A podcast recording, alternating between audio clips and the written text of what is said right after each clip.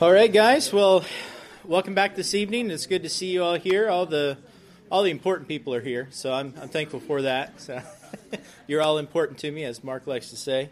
Um, he wasn't listening. He didn't catch that. It's okay. Um, well, uh, thanks again for being back here again another Sunday night uh, for the parenting class. Um, uh, it's a it's a true joy to be able to share these truths with you uh, but also ultimately to be able to go through this um, uh, with you as well. Uh, if you didn't get a handout, they're actually back there. I'm sure somebody be willing to hand uh, give you one. If you don't have that, you can raise your hand. Or, um, but this is going to be lesson six. Uh, we're going to be introducing ourselves to the the parent's role as as teacher tonight. Um, for the past three weeks, it was um, really only supposed to be two weeks, but I was thankful that we could spend some extra time uh, to go through the parent's role as disciplinarian. And um, I hope that was helpful for you. Uh, feel free to contact me with any other questions that you might have. Maybe we didn't get to cover something that, that you were thinking about, or even something throughout the week that you didn't get to consider, or you came to mind. Maybe a, a, a personal application of like, hey, uh, man, I wish I wish I could have understood this better, or you know, what do I do in this situation? Uh, feel free to email me or text me. Um, uh, we did have a, a, a, phone number that was set up um, that I can add to the email going out to you to remind you, where you can text that number and it will come directly to me um, without uh, any other uh, hassle or anything. It comes directly to my email, so um, you won't have to worry about, well, maybe Matt didn't get my text message. It, will come to me, I promise. Um, and I won't send you all kind of spam or anything as a res- uh, result of you doing that, but uh, we want to be able to help you, give you the tools and the information that, that we know biblically that is helpful. And so we, we can only do that, though, as you ask those good questions. And so uh, tonight, as I said, we're going to um, continue on, in our study of uh, the parent's role as, as teacher. Um, we looked at the parent as disciplinarian, looking at the unbiblical, uh, um, looking at unbiblical discipline biblical discipline and, and how it follows God's example within uh, with His children. That it's loving, it's wise, and uh, that that wise way of discipline it it really follows uh, wise rules, and those rules are it's the discipline is reasonable, it's definable, it's useful. And uh, we looked at the utilization of rewards and consequences. And um, again, like I said, the second role that we're going to examine together is the parent as teacher.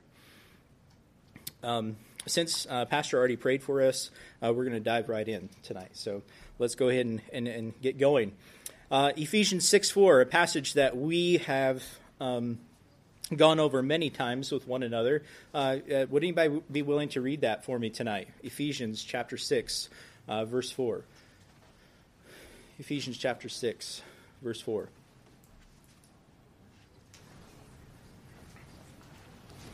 Yeah, sure. Go ahead, Carolina.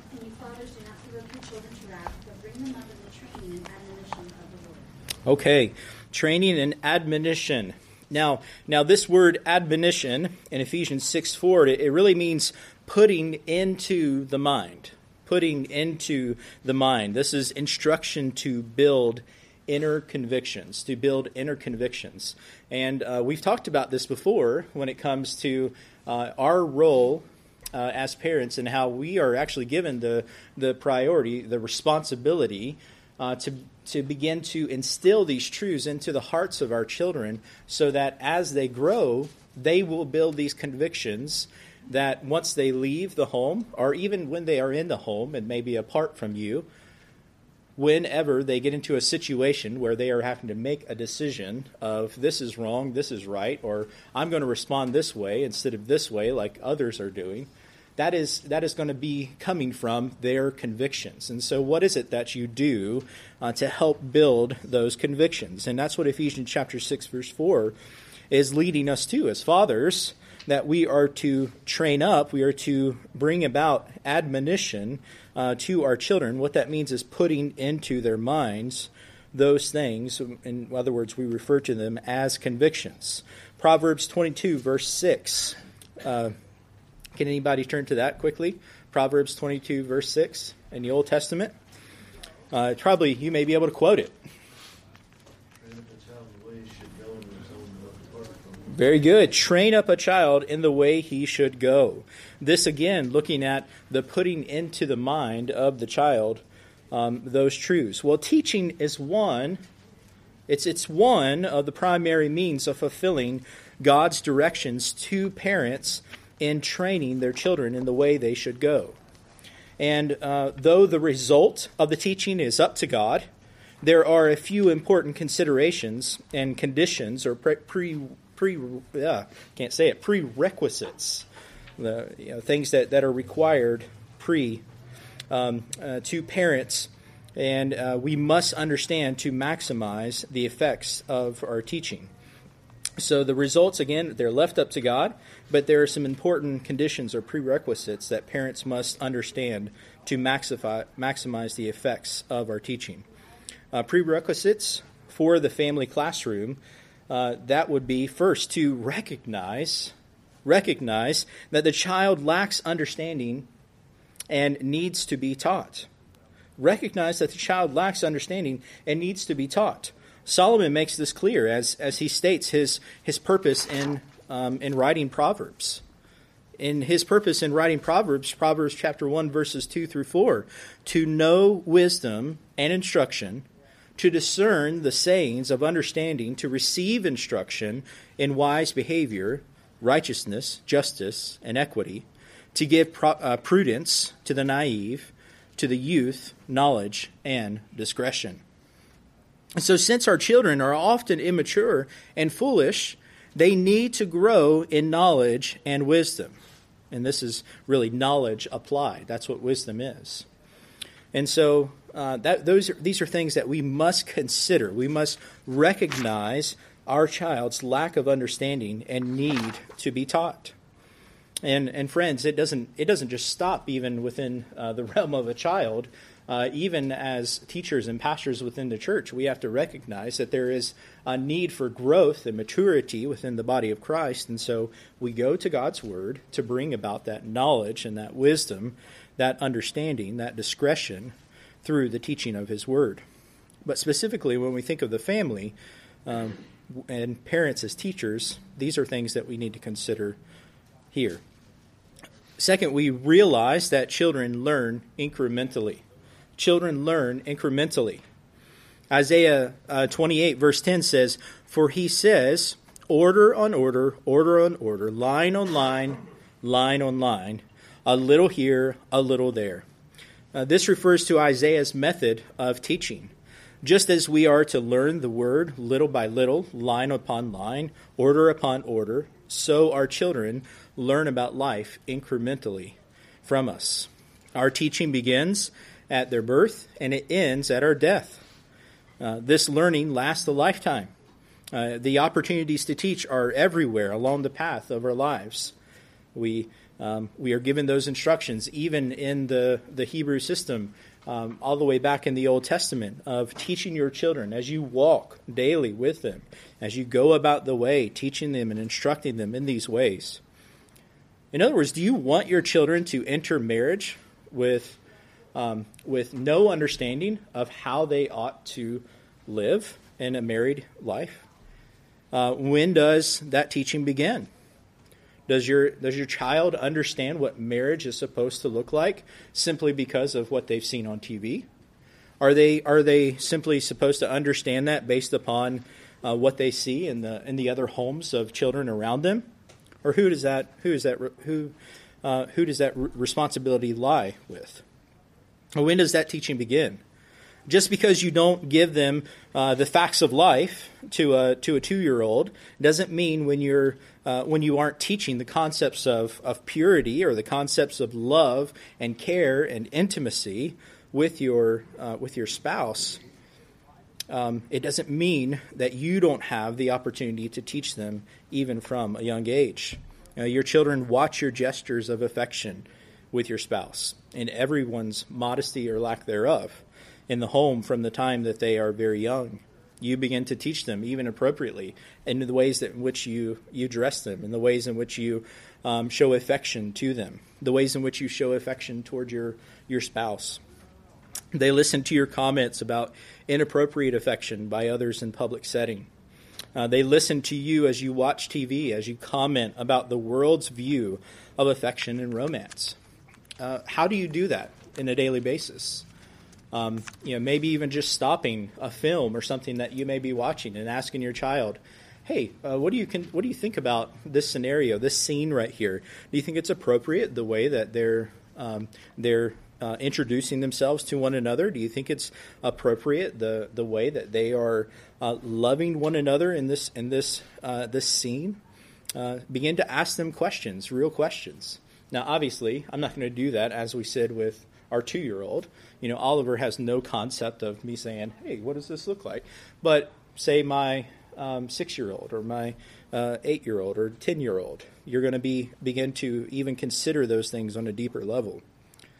But children must exercise self control in regard to lots of things, and we begin to teach those principles throughout their lives. Now, before I go further, I want to point out um, a good resource that's not in our notes, but uh, when I talked about building godly convictions, um, this is a, a really small book. You remember I talked about how I like really small books and pamphlets. Um, this is a small book, How Do We Plant Godly Convictions in Our Children? And it's by Joel Beeke. Uh, how do we plant godly convictions in our children? And it's cult, it's a series that's cultivating biblical godliness. Um, but this is a, a, really helpful resource when it comes to cultivating biblical uh, convictions within our children. And I just want to encourage you to uh, seek that resource. You can look at it after class um, if, if you have time. But children must exercise self control in regard to their what? It's in your notes. Their movements, their mouths, and their minds. Their movements, their mouths, and their minds. Here, we're recognizing our child's need for this type of teaching, and then we realize that children learn incrementally, meaning as they grow, they learn more and more and more. We don't just stop at some point and we don't just unload the dump truck in one setting and think, okay, they've got it all now. But then we begin to require action based upon what we've been teaching them, okay? We, begin, we begin to require obedience after some of that um, uh, teaching has occurred. First, children must exercise self control in regard to their movements. In other words, being still, sitting still. Um, how many of you have ever done the practice of, of just having your children sit down on the couch and just sitting still for five minutes? Yeah, is that is that easy thing? How many of you had them set still while you read a book to them? Um, some of you laugh because you, you realize, yeah, that is that's a hard thing, and um, but that is something that you can practice uh, very regularly. Um, one of the greatest um, encouragements and, and instructions that, that I remember is, is uh, not long ago, uh, Mark talking about uh, Miss Cindy back there and how she would do that with their children. She would have them sit and you know almost modeling what it looks like to be in church on a Sunday morning and sitting before the pastor and just just sit and be still. And Miss Cindy can can correct me if I'm wrong in that, but, or if Mark was just lying, but I, I doubt that's the truth. uh, maybe that was his hope and his dream of what it would look like, but no, I, I believe him when he says that about Cindy. But, but this is the model. This is what we're looking for. We practice all kinds of things, don't we? We have our children go and they play sports. They rehearse what I do to make a basket. They rehearse what it is to kick a ball into a goal they go and they memorize words and, and sayings and, and, and phrases and long songs and things like that so that they can do well in performances. But what about just the simple practice of setting still? What a novel idea, right? So, exercising self control in movements and sitting still. Also, their mouths. James 3 2. What does that say?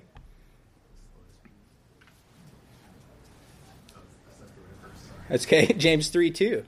James 3 2. Anybody read that to me? all stumble in many ways. If anyone does not stumble in what he says, he is a perfect man, able to bridle the whole body. Yeah. Well. Yeah, it's, it's speaking of even the control of your tongue is really looking at the control of your whole self. Right? Yeah. Being quiet and using appropriate language in their responses to others is something that, that we all can learn from. So we are to recognize and require self control, even in being quiet and using appropriate language in responses to others. Being self control in how we respond, when we respond, when it's appropriate to speak, when it's not appropriate to speak. Also, using self control uh, in regards to your mind. Proverbs 18:15. Can anyone look that one up for me? Proverbs 18:15 or maybe you could quote it. Proverbs 18:15. It talks about paying careful attention to instructions, tasks, and others. How many times have you looked at your child after you gave them a clear instruction and and you you had they did the thing that you had told them to do except they missed half of the instruction, right? They didn't do the full task or they didn't do the full assignment that you gave them. Well, what does Proverbs 18:15 say? The mind of the prudent acquires knowledge, and the ear of the wise seeks knowledge. Yeah, so be be listening, be attentive, be ready to receive that instruction. Uh, prudence, prudence is is such a helpful um, uh, a term that we can we can teach our children and it's it's a wise thing for us to heed instruction, to receive knowledge, to listen for it, have an ear. And, you know, it's it's one thing that uh, that we are constantly telling our kids. Um, uh, did you hear that I said this thing? Well, no, I didn't hear you, Dad, or I didn't hear you, Mom. You should always be listening for your dad's voice. You should always be listening for your mom's voice. There's, there's never an excuse of, oh, I just didn't hear you. It was too loud tune your ears to our our our sound. That's that's what you're telling your child. They should have an automatic response when it comes to this voice when it's being uh, projected in some way. But guarding your minds, paying careful attention to the instructions, the tasks, and the others and others. this kind of self-control comes as a as a child progressively learns to carefully observe his setting his setting and limit his activity to what is appropriate for, for that particular setting. In other words, you're, you're showing your child what is appropriate for this, this setting uh, when we are in a classroom together, when we're in the, the service together. If you go to a theater, you know, is it okay for you to, for your child to just run around and do whatever they wish while the film or the, the show is being displayed? Well, clearly not. That's, that's it's not appropriate behavior. Is it okay um, when you're in a, a, scenario where you're at a funeral for your child to be loud and boisterous and just do anything they want to do? No, that's not appropriate for the setting, the situation. And these are things they learn when they're in, uh, when they're at church, when they're at home, when they're in school, or at home in school. These are things we're always teaching them. But a child with little or no self control may have difficulty learning from parents and others who would teach them. So, parents must consistently require their children to exercise self control and paying attention. Uh, whenever I'm speaking to my kids and I'm trying to correct uh, something that maybe they have done wrong, or I'm giving them instructions, I'm saying, Give me your eyes. Give me your eyes. Give me your eyes. Give me your attention, undivided not looking here, not looking there, not wiggling. Yes, thank you, Ben, for, for giving me your eyes. Yeah. Uh, yeah. so parents must consistently require this, this self control, paying attention. And this may be difficult for a young child at first, but he will develop increasing skill as you consistently require it. Again, it goes back to we teach our children all kinds of things on a regular basis. Something that you are really excited about, maybe that's fishing, maybe that's reading books, maybe that's uh, doing some sort of arts and crafts, maybe that's hunting or something. You're going to be careful and, and, and, and div- undivided when it comes to helping your child see how do I handle this thing? How do I hold a crochet hook and, and properly put uh, well, I need Jackie to explain that. I can't do that. but you know, how do you how do you do these things and do them well? Well, you're going to give attention. You're going to give time and, and, and administer all kinds of uh, talent that you have to help your child know how to do these things. Why should it be any less when it comes to these habits that are going to really transform their life and, and make a difference in the end? Hey, Matt, Yes, sir. uh, before you go to the next page, I Yeah. want to add something to this uh, Yeah. incrementally. Uh huh. It's also synchronous. It's also a- because we're doing things in phases of their growth. Right.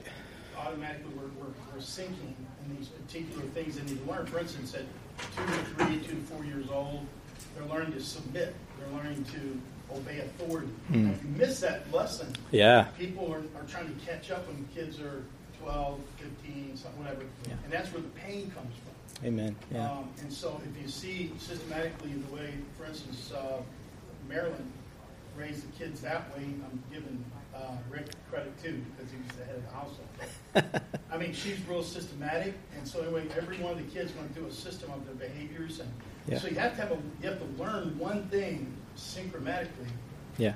uh, in that particular phase of life. And so if you don't teach your kids to sit still or submit to authority, Yeah. when they're little, you're always trying to catch up, and it's always detrimental to the parent Yeah. later. Yeah. So it's not just incremental; it's also that synchromatic. Yeah. It's in those phases of life. Yeah, I've said this so often recently is that that for too long we've been, we've been reactive rather than proactive. Instead of instead of us going before and trying to set the bar and, and set the, the, the stage of like this is the expectation, we've been having to come around and say, All right, here we are, now let's react, let's let's try and correct what's been done wrong. And and I mean that's that's something that is is always going to be in a fallen fallen world, but here we have the the tools and the, the evidence of, of what will be helpful. And so that's good, Mark. Yeah, thank you. That's helpful. We have to do it uh, in sync with other things that we are teaching our children as well. And, and the age of development, how do we consider that in the midst of all this? And so uh, that's where we're going. You know, with, with these broad pre- prerequisites uh, understood, two questions need to be answered more specifically. First, how do parents teach? And what do parents teach? How do parents teach? And what do parents teach? Well, the first question how do parents teach? Well, there are at least four ways. There are at least four ways. And we say at least because obviously we could probably spend the next three sessions looking at different ways and methods and, uh, of, of how to teach. But let's look at these four ways. We teach through example. We teach through example. Um, that's why you've heard me say over and over again more is what? Caught than what? Taught. More is caught than taught. And so, um, yes, the parent is a teacher, but you're teaching through even your example. So, the testimony of your life, Colossians 3 3, Philippians 1 21. Uh, this includes how God saved you, has blessed you, how his ongoing activities in your life are causing you to grow in him. And so, you know, you may come to a point and and your child may say, "Man, why is it always about the gospel?" Or "Why are we always talking about the Bible?" And, and that's a good thing. I hope that your children will say that. You know, praise the Lord if that's the case. But that should be the evidence of the outflow of, of your daily life, your your teaching by the example of your own life. So, how did God save you? Have you ever shared with your, your child how God saved you? Have you ever told your uh, your child how God is continually um, in an ongoing state, uh, working and causing you to grow to be more like Him? Have you have you shown um, even your child the act of forgiveness, uh, looking or or or repentance, you know, asking for forgiveness to your child, you know, for what you have done? You are setting the example before them. So parents must understand that they are models for their children to follow. Philippians four nine. This is this is a powerful, practical method of teaching skills and character qualities. And this kind of modeling usually involves four steps. What are those four steps? Well, parents act, and the child does what? Watches. The parents act, and the child watches. And then parents act, and the child helps. Then the child acts and the parent helps. Then the children act and parents watch or are not present and then follow up. Yeah, I've heard this this said on a number of occasions when it comes to helping your child learn how to take care of even daily chores, daily habits. You know, maybe it's cleaning something. You, the parent, do the act and your child watches you do it. They are to pay attention while you're doing it. Then the parent acts and the child helps you while you're doing it. And then the child acts and you help them as they do that thing. And then the children act and you either watch from afar or you just allow them to do it. And then maybe you can come back and follow up and say, hey, yeah, good job. Uh, man, you, you made that toilet shine. You know, so you see where my heart is, what I really like to be clean. Now, um, the the children act and the parents watch, or they're not present, and then then you follow up with them. This is really even modeled in Philippians two twelve. Parents can teach in this manner, whether it is a skill such as how to make a bid, wash a car, or a character issue.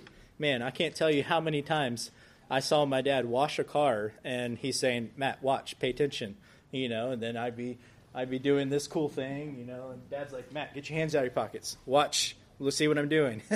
you know, watch me, watch me. And then, and then eventually he's saying, okay, you scrub the top of the car. We work from the top down, and you know, giving me all the the ways in which you do this, and you do it properly. So, um, uh, maybe it's taking a meal and visiting with a sick neighbor, being compassionate. Do your children see you doing these forms of things and you are modeling it for them, you are being the example. Well, in life situations, what about life situations? Um, Deuteronomy 6, 6 through 7. You shall teach them diligently to your sons, and shall talk of them when you sit in your house, and when you walk by the way, and when you lie down, and when you rise up. What is what is life like with your child on, in the ordinary, everyday life, in the milieu of life, in your family setting and home environment, um, unique to your family? In times of crisis, such as trials, times of sorrow, failures, illness, school problems, how do you respond? How do you act? How do you handle those life situations when considering options and decisions? Is is your decision making based upon the roll of the dice? Do they see you just flipping cards and hoping that maybe you'll get the right thing and, and that the end will be okay? Or do they see you actively looking to make decisions based upon the will of God, praying earnestly for something? Difficulty with friends, parents, work situations, unemployment, current events. My goodness, the day in which we live and all the things that are going on how do your how do your children see you respond to these situations? Do you talk about them outwardly? I mean, uh, with one another in the open, and your children hear you in great fear and in great anxiety? Do your children hear you um, uh, complaining about others, gossiping about others? What do, what do they hear from your mouth? Well, life's situations are your own opportunity to demonstrate the power and the relevance of God's Word. You draw out your child's thoughts and plans, and you use the opportunities to counsel them. Proverbs 20, verse 5 tells us that. well, you also are teaching them, you're, you're demonstrating this by questions and answers. Joshua chapter 4, verses 6 through 7 or Exodus chapter 12, verse 26, God instructed his people to use symbols like Passover to create questions in the minds of the children. Learn to ask thought provoking questions of your children and carefully evaluate their responses. In addition, parents should be ready for thought provoking questions from their children. You know, we all we all joke about this, but man, the questions that you get in a day, um, uh, somebody shared something this past week where they were talking about, you know, oh, how fun it is to, to work from home in the quarantine days. And you've got your your five, six, seven year old that's coming and asking you, Dad, why is the sky blue? Why is gre- why does the grass grow? You know, and it's all these philosophical questions of life, and and and, and you're thinking, I just need to get my work done. Come on, and and so, uh, but kids are asking questions. They're going to want to know how to respond, and sometimes those questions are appropriate, and you know, in the time, and then sometimes you say, Hey, can we can we talk about that uh, this afternoon, this evening at, at dinner time? So instead of just saying, "Hey, I don't want to talk about that right now," or "I don't have time to talk about that," let's let's table that. Let's say, "Hey, bring that back up later at, at the dinner table. Let's talk through those things." I'd love to answer those questions, but learn how to answer them and to draw them back and see even how they would answer that from their theology, from their their beliefs, what they have at this moment. And then you'll either see that they're thinking rightly, or you can help them to think rightly. Well, this is this is what God has called us to do. Questions and answers. Use the child's own natural curiosity for object lessons. Uh, Jesus often did this uh, with the disciples. Another person, you may say, Matt, I don't want to read a commentary, but friends, um, this is not a normal commentary. But there's a there's a man named Donald Grey Barnhouse. You got that in your head? Donald Grey Barnhouse. And Barnhouse was a master illustrator. And um, he has a series on Romans um, that is, is very helpful just for illustration's sake. But he, he would be just riding with his children, and there could be a bird on the power line, and he would use that as an opportunity to teach some sort of lesson to their kids about the providence of the Lord or about the power of God. And, um, and so, if you have opportunities to read uh, something other than what you normally read, uh, look up Donald Grey Barnhouse and read some of his illustrations and helpful, um, uh, helpful, thought-provoking um, uh, word pictures. But encourage questions. Look for opportunities to be available to listen for their thoughts about the day. Uh, for example, bedtime can be a wonderful opportunity for a parent to help a child finish a day by reflecting on God. Now, you also have to be realistic in those times as well. Um, it could be you're about to turn the light off, and they say, uh, Dad, why did God have to send evil into the world? Oh, great. Here we go. this is going to take a half hour. Well, okay. Let's table that again. Again, let's let's take that opportunity and say that's a wonderful question. You know, Addison, I, I, I want to answer that, and I think that's a wonderful thing for us to consider. So let's talk about that tomorrow. Let's talk about that Wednesday. Let's do those things in an appropriate time. Let's talk about it at the breakfast table. Why doesn't grandma love Jesus? Why did Adam and have why did Adam have to sin? What is evolution? These are all good questions, but we need to be considering even how to answer them, how to be ready for them. But be available, listen carefully.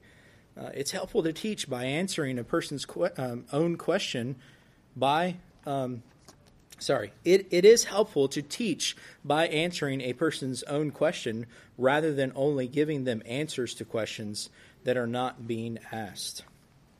And friends, one thing that I will point out here it is okay as a parent to say, I don't know. That's a, that's a good lesson for even us in humility to say, you know what, I don't know the answer to that. But let's, let's, let's, let's be careful and say, where can we find the answer? Maybe we find the answer in the Bible, and maybe it's just, um, uh, maybe it is. Uh, well, let's ask uh, Pastor Matt. Let's ask Pastor Farrell. Let's ask you know uh, Mr. Ben. You know your Sunday school teacher. Let's do these things and and and and and find out the answer. So you're not ignoring it. You're not pushing it off and saying, "Well, I don't know," and so um, you're just going to be as dumb as I am for the rest of your life. Uh, no, let's go find the answer. Also, you're going to take formal teaching times. Teach your kids not to drive motorcycles really fast, because um, that's not very smart. But formal teaching times, formal teaching times, family devotions, family worship, reading a book together, um, if you're if you're interested in, in, in family devotions, family worship time, I've got a number of resources. I think I've already told you this, but I would be helpful to share, or I'd be thankful uh, to share those helpful resources with you. but select a good time and a method and, and subject and and seek variety. Don't don't say that well every night at 9 a.m. or every night at 6:30 p.m. right before bedtime uh, we're going to open up uh, the Bible or we're going to open up this book and we're going to read this passage. I'm not saying there's anything wrong with that. That's fine for you to do, but maybe even uh, just uh, throw it around a little while and, and, and, and get a different book and bring it in and read the truths to your children. And Proverbs is a wonderful book, verse by verse or chapter by chapter. Um, it, it, it, shows Solomon's instructions to his sons. Uh, in all your teaching, seek to be genuine, concise, and straightforward. Use illustrations and contrasts whenever people uh, or whenever possible. Uh, let your child uh, know in the way you teach that you not only enjoy instructing him or them, but also expect them to apply what you learn. Man, I can't tell you how many times we've done that. Like just even in the moment, like saying, "You did just hear what we read, right?" when it comes to like how we respond in a form of worship to the Lord, like even in the reading of His Word, how we are to have self control in this moment, or or the next day hey, do you remember that thing we read last night at Bible study or the thing we read last night in our in our family worship time? Have fun. Use humor whenever and wherever appropriate. Well, second, what do parents teach? So not not only how do parents teach, but what do parents teach? Only God can change the heart. We can't say that enough, friends. Only God can change the heart. I can be uh, the most charismatic person in the world, and yet I am still not going to change my child's or another person's heart to draw them to Christ. But parents are responsible for faithfully and accurately living and teaching the Word. I'm going to repeat that. Parents are responsible for faithfully and accurately living and teaching the Word. Deuteronomy 6, 1 and 2, 2 Timothy 2, 15. The parents' priorities in lesson one, we talked about this, uh, form a broad framework with which to begin. And they were a commitment to Christ, right? A commitment to your marriage, if you're married, a commitment to your family, and then a commitment to others. And remember, uh, we have said this you're no better a what? You're no better a um, a spouse, or I'm gonna get this wrong here. You're no better, yeah, you're no better a parent than you are a spouse than you are a child of God. You are no better a parent than you are a spouse then you are a child of God. So it all goes back to your commitment to Christ. What does your own spiritual life look like? What does your daily walk with the Lord look like? Prayerfully, our children will develop commitments in these same areas. We therefore teach the Bible as it relates uh, to these commitments with a hope towards our children trusting Christ. Observing the Scripture, living them wisely, and to live wisely, children must learn to apply biblical truth to every issue of life. That's what wisdom is it's knowledge practiced. And the following categories we're going to look at they represent only a few specific and essential topics which parents should teach their children. So again, this is not all inclusive. It's not it's not exhaustive, but here are a few areas that we should cover. That first being the fear of God. The fear of God. So the fear of the Lord is the beginning of what? Wisdom. And the knowledge of the Holy One is what? Understanding. Proverbs 9, verse 10 tells us that. This, this reverential awe and admiring submissive fear is the foundational for is, is foundational for all spiritual knowledge and wisdom. While the unbeliever may make statements like um, about life and truth, he does not have true or ultimate knowledge until he is in a redemptive relationship of reverential awe with God. Let's consider the progression here. One, you're teaching about God. Two, you're learning about God. Three, you're fearing God. Four, you're knowing God. And five, you're imitating God's wisdom. So we must we must uh, be taught about him. You know, how will they know unless they are taught? That's Romans is telling. How, how do they know unless they are unless they hear? So you have to put yourself in a situation, or by God's providence, you're put into a position to where you hear His word, and then you learn about God. Oh wow, I didn't know that about Him, or I thought this about Him, but that's different. And then fearing God, it begins to happen as you begin to understand and know who He is and then you know God, and then after all these things, you begin to imitate God. And so the fear of the Lord is, is a state of mind in which one's own attitude, his will, his feelings, his deeds, and goals are exchanged for God's. Friends, um, in regard to our children, this means helping them develop a God consciousness so that they understand what it means to, to live life in His presence. It's not just a matter of, oh, this is something we talk about on Sundays, or this is something we talk about on Wednesdays, or whenever we get together with church people. This is something that we live in, the, the milieu of life, the everyday uh, consciousness of, of what is going on and what is being, uh, what is being developed in, in their minds. Developing a fear of God in our children involves at least three things.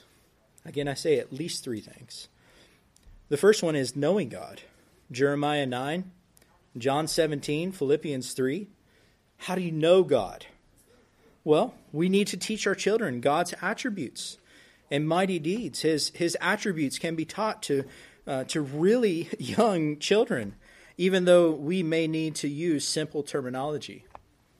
This is something that we do in the children's ministry here at church in the, in the Sunday school classes and in the children's church hour.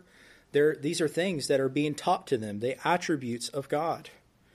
Using a song like, My God is so big, so strong, and so mighty, there's nothing my God cannot do for you and me. God's attributes of, of omnipotence, his om, omnipresence, his omniscience, and personal care can all be taught. At the beach, you remind your child that just as the waves continue to go in and go out, God is faithful to do all he says he will do for us. You take every opportunity and you point them to the Lord. Psalm 139 is, is, a, is a great text to reinforce these truths. If you, if you have opportunity to, to read through that with your child, to quote that to your child. Second, not only knowing God, but also worshiping God. Not only knowing God, but worshiping God. All of life is an opportunity for worship to respond to truth about God. That's what worship is. Worship is our response to knowing about God. How we live demonstrates who or what we worship. How we live demonstrates who or what we worship. Hebrews 13, 15, and 16 tell us that. I mean, we see that within our own children, right? We see that, you know, if they go about the day and they're always saying, ah, oh, Susie took my toy, or, or Bobby hit me because I took his toy. What is that telling us about the worship of our child? The worship is self. They're idolizing their desire, their, themselves. What they want is preeminent. It's not about God. It's not about ultimately worshiping him. 1 Corinthians 10:31 There can be no sacred uh, versus secular thinking here. All of us are either worshiping God or our own pleasures, desires and ways and ways as idols. We are idol factories. We we worship the Lord or we worship ourselves. What is your child's attitude towards food? towards computer games, towards the TV time, music, other pleasures. Maybe you realize, oh man, this is becoming a, an idol for my child. You know, the fact that they want to eat pizza every day and they will not eat anything else. Oh no, Matt, they just they don't, have an appetite for anything else. No, that's become an idol for them because that is what's going to please them and that's what's going to make them happy. You know, we could, you know, our child would would eat ice cream all day long if we allow them. But we know in our minds that is not good for them. That's not helpful to them. But that becomes an idol to them. That becomes what they believe they need and what they desire, and so they will do anything to get that. But we're to do all things to the glory of God, all things to, to please Him. Well, no, just just one more show, just just one more one more round of this game. Just just let me do one more thing, or is it immediate obedience? Does he or she easily or reluctantly put them aside when someone needs his help? Is there a habit or a pursuit of your child that will, will not readily set aside for the needs of others? Even good hobbies can bring out fleshly lust and covetousness, uh, which amounts to idolatry. You know, consider their, their natural tendency to, to live for themselves as a bridge into the gospel. Christ paid for the penalty for that selfishness and thus offers them forgiveness. Whatever it is that is an idol in their heart, God died, or Christ died for that very thing in order for them to be for- forgiven. But just as it is important to be aware of your own sinfulness, your own sinful tendencies, you also need to watch out for your child's particular weaknesses. And each child is unique. You can probably think right off the top of your head now certain things that your child, each child, struggles with or deals with anger, jealousy, selfishness, um, uh, uh, uh, considering themselves more often than, than anyone else. But we're to teach our child, our children, what it means to worship God privately Matthew 6, verses 1 through 18. Can he read and find things in the Bible himself? What will you teach about prayer and meditation? What verses and passages will he memorize so that he won't sin against God? Psalm 119, 11. We're to teach our child, our children, the essentials of corporate worship. This can be accomplished uh, through times of family worship, and should be modeled through active involvement in a biblical local church. Hebrews 10 24, verses 25. I encourage anyone that, that can, at least as opportunity ari- uh, arises, to bring your child into the, the, the fellowship of the saints and have them with you there.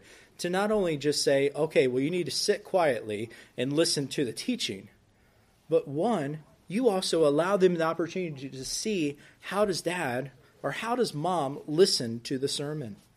How do they actively engage in the sermon that is being taught? Oh, that's how mom takes notes. That's why these things are written down and why she's able to recall what is said. Oh man, I see mom and dad worshiping, in other words, singing in that moment the truths of Scripture to other people. Explain that to your child when you can. Help them see why we sing together as a corporate body, the truths of Scripture. Help them see why it is that we bow our heads and we close our eyes and we allow uh, our pastor to lead us in corporate prayer. Help them see those things and then partake in it as well. You're modeling it for them. You want to develop, you want your child to develop a love for God, and he can't love one whom he does not know. And he can't know God without being taught the Word. Consider reading the ultimate priority and God, coming face to face with, with His majesty. This is uh, a book by John MacArthur. Or When God is Big and Man is Small by Ed Welch. Or Thoughts of, on Family Worship by J.W. Alexander. Are those in your notes? Are those uh, references in your notes? I'm sorry. I'll share them with you uh, this week when I when we email. And third, um, pleasing God, pleasing God. So we considered uh, knowing God, worshiping God. Now let's look at pleasing God. This includes helping children learn to make decisions biblically. Proverbs 3 5 and 6 says, Does your child then lean on his own understanding? Or in all his ways, including decisions, will he acknowledge the Lord, believing that God will make his path straight? We'll teach about how to choose friends or hobbies, or why drugs are wrong, whether to go to this activity or, or another. Uh, consider the future, how, how when, when to buy a car or where to get a job, where to choose to go to college if you choose to go to college, how to choose a profession, what to look for in a spouse. When, when making decisions, the tendency is merely to ask, well, what's wrong with it? Friends, that's, that's not the appropriate approach or response. When our children are faced with a choice, we, we also need to help them think through what is good about it. Not, well, what, what's wrong with that? Or why, why is that so bad? Well, let's look at, more importantly, what is good about that thing. As pictured in Psalm 128, our children are plants that will one day be replanted somewhere else. Help them make decisions now and, and let them make the decisions now and deal with the consequences so that they can learn for themselves how to make God honoring choices. Don't be the superman or superwoman that comes in and swoops in and picks them up and says, Whoa, that was a close one. You almost made a really bad decision there, even though they have no idea what you're talking about because they didn't get to experience it. Sometimes we have to allow our children to face the consequences of poor decisions. Um, there's a reference there in your notes that says see Appendix 9 help with the gray areas of life. I recommend, uh, I don't recommend you read it, I say read it. Okay? Read it. Read that appendix. Uh, appendix 9. Help with the gray areas of life.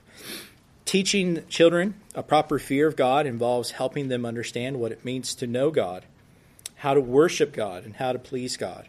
And in addition to the fear of God, parents must teach their children submission and obe- obedience to authority. Ephesians 6, verses 1 through 2, or 1 and 2. God's authority is limitless, and we are to obey him in all things.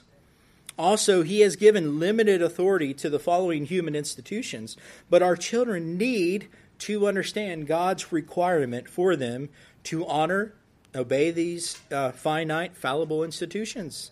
In recognizing and obeying these God ordained authorities, they are obeying God. Help them see that. It's not just a matter of you're obeying this man, it is in obeying this man, you obey God. That even includes us. Parents, Ephesians 6. Teachers, Hebrews 13.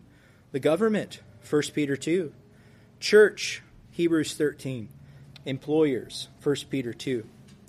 But submission is the recognition that one is under the authority of another then obedience is the obligation to respond to that authority with appropriate action and attitude. We have to consider those, those truths there. Submission is the recognition that one is under the authority of another, and obedience is the obligation to respond to that authority with the appropriation or appropriate action and attitude. And so God requires that obedience be complete with a with the right heart. The home is the obvious training ground for a child to learn submission and obedience to authority, especially in light of the fifth commandment in Ephesians 6.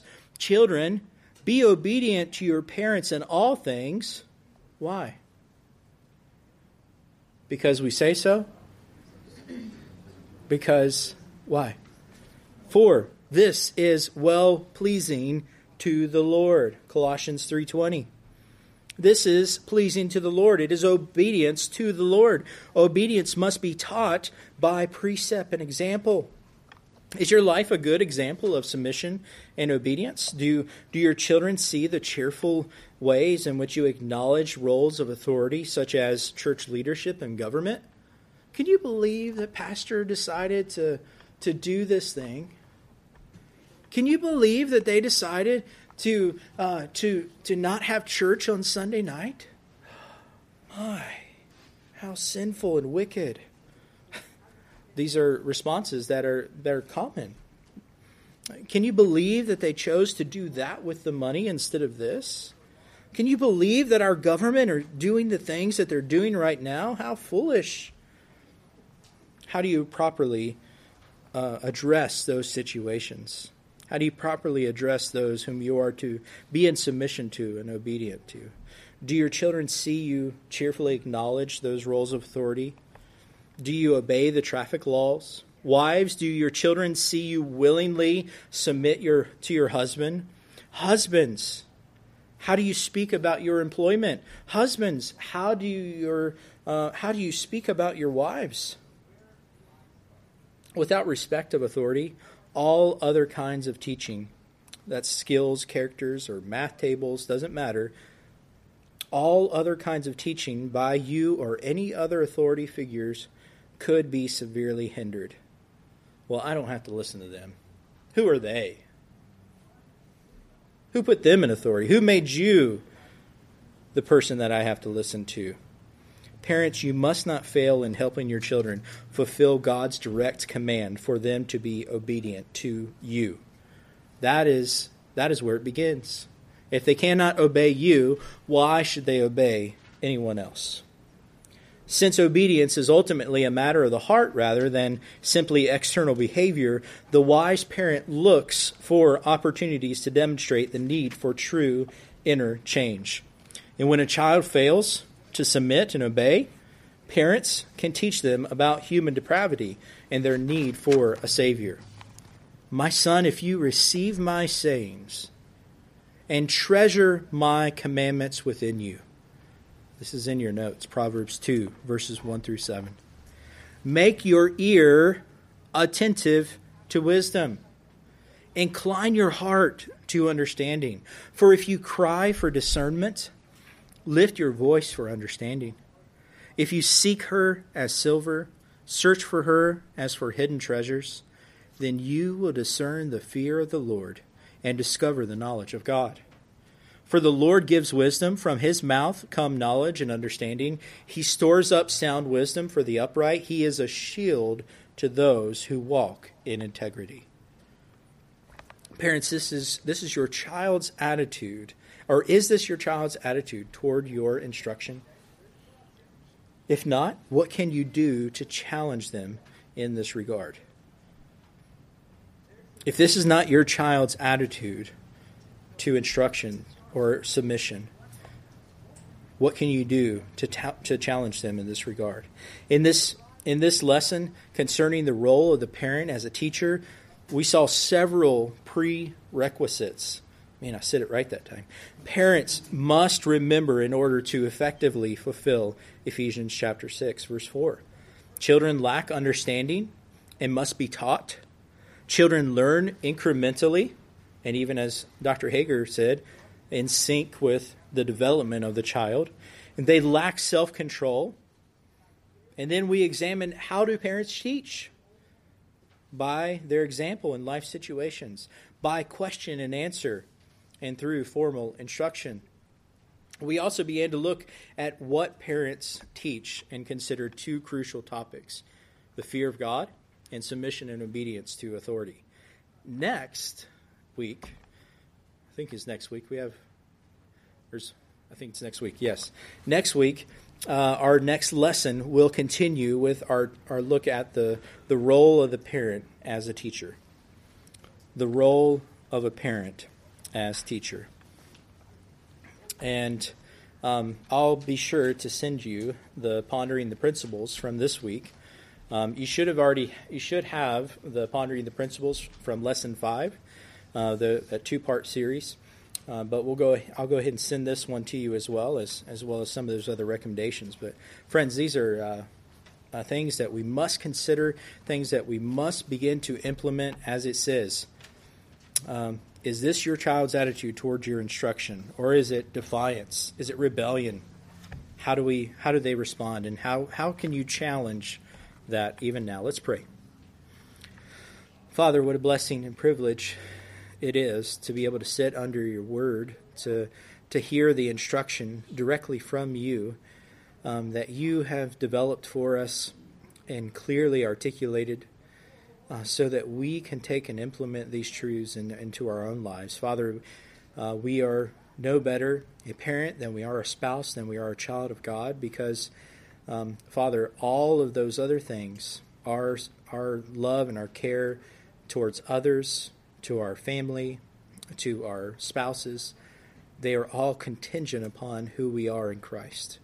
So, Father, I pray for these parents, for these individuals, Lord, that you would renew their mind through this truth, that you would sanctify them, set them apart uh, for your good work in the process of, of being parents that you have called them to be. We pray this in Christ's name.